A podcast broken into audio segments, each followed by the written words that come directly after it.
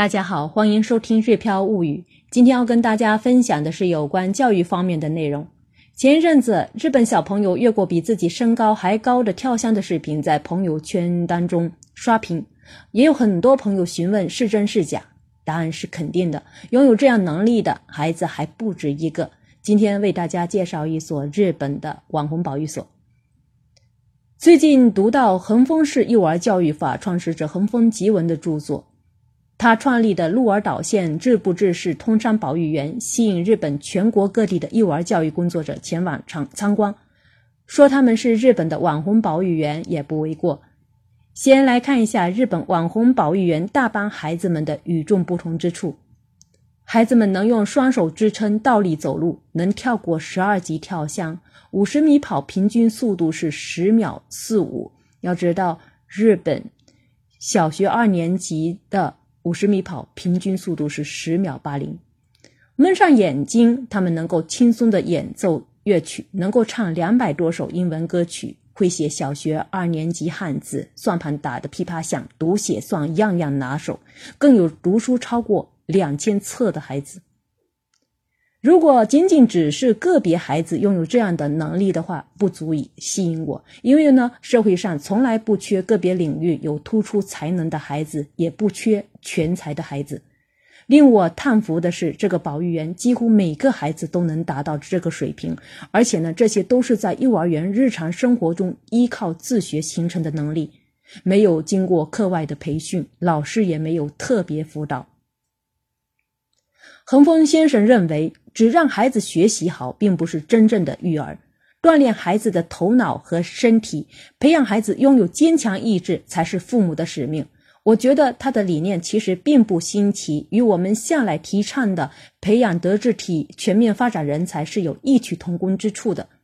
只是呢，我们在追求这个目标的过程中，慢慢的会偏离方向，逐渐演变成追求个单一的高分人才。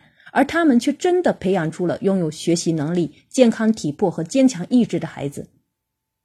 恒峰先生倡导让孩子自学自习，掌握基础的学习能力。他认为孩子都有喜欢竞争、喜欢模仿、喜欢挑战稍微难一点的事情和喜欢被承认这些特点。只要掌握好这些开关呢，就可以让孩子们发挥干劲，自主学习，不断的进步。他认为。没有比自学更好的学校。那么，他到底是如何实践的？通山保育员又是怎样开展教育活动的呢？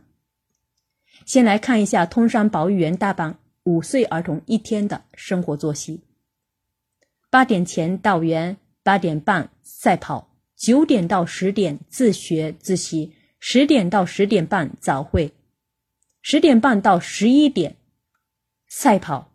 十一点到十二点体操，十二点到下午一点是午餐、刷牙和做卫生的时间，下午一点到两点是阅读的时间，下午的两点到三点是音乐的时间，下午三点到三点半是点心时间，下午三点半到四点回家前集会。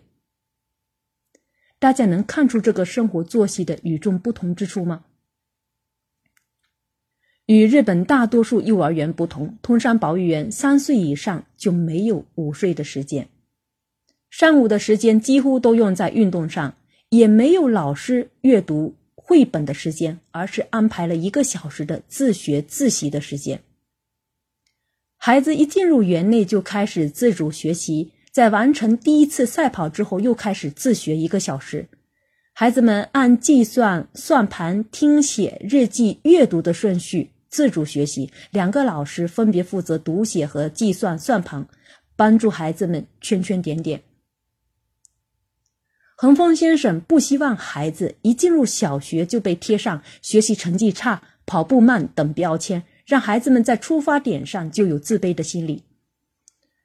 他倡导通过引导孩子自主学习，通过反复练习，不断的提高孩子们的学习能力。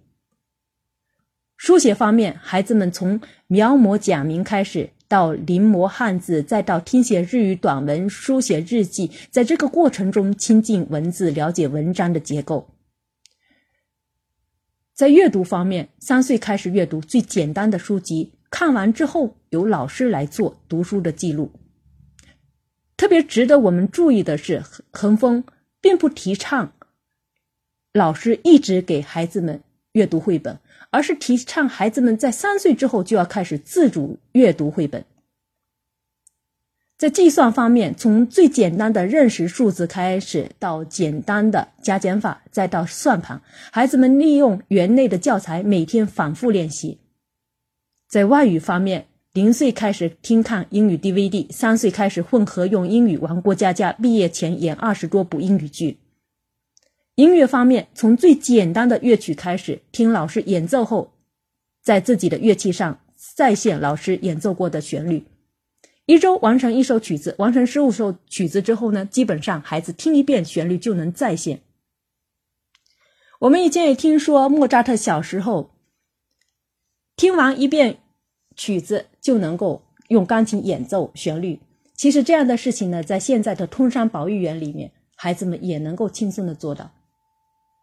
在体育方面，每天用赛跑唤醒时间，唤醒身体。模仿身边朋友完成三点倒立、双手支撑、倒立行走等等高难度的动作。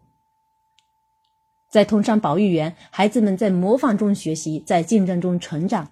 老师们时不时的给予孩子们肯定，关键的时刻推孩子一把，让孩子们不断的向前。恒峰先生在书中说，他的保育员。不以能出多少个东京大学学生为荣，而是希望孩子们不管在哪个行业都能闪闪发光。我觉得一个孩子拥有了强健的体魄、坚强的意志以及自主学习的能力，进不进一流大学其实已经不重要了。到目前为止，日本全国将近一万五千家幼儿园或保育所中有三百多家幼儿园或保育所实行横分式的幼儿教育法。目前我们国内全面开山减负，对比恒丰式的教育法，您有什么看法呢？欢迎大家留言交流。感谢大家的收听，我们下次再会。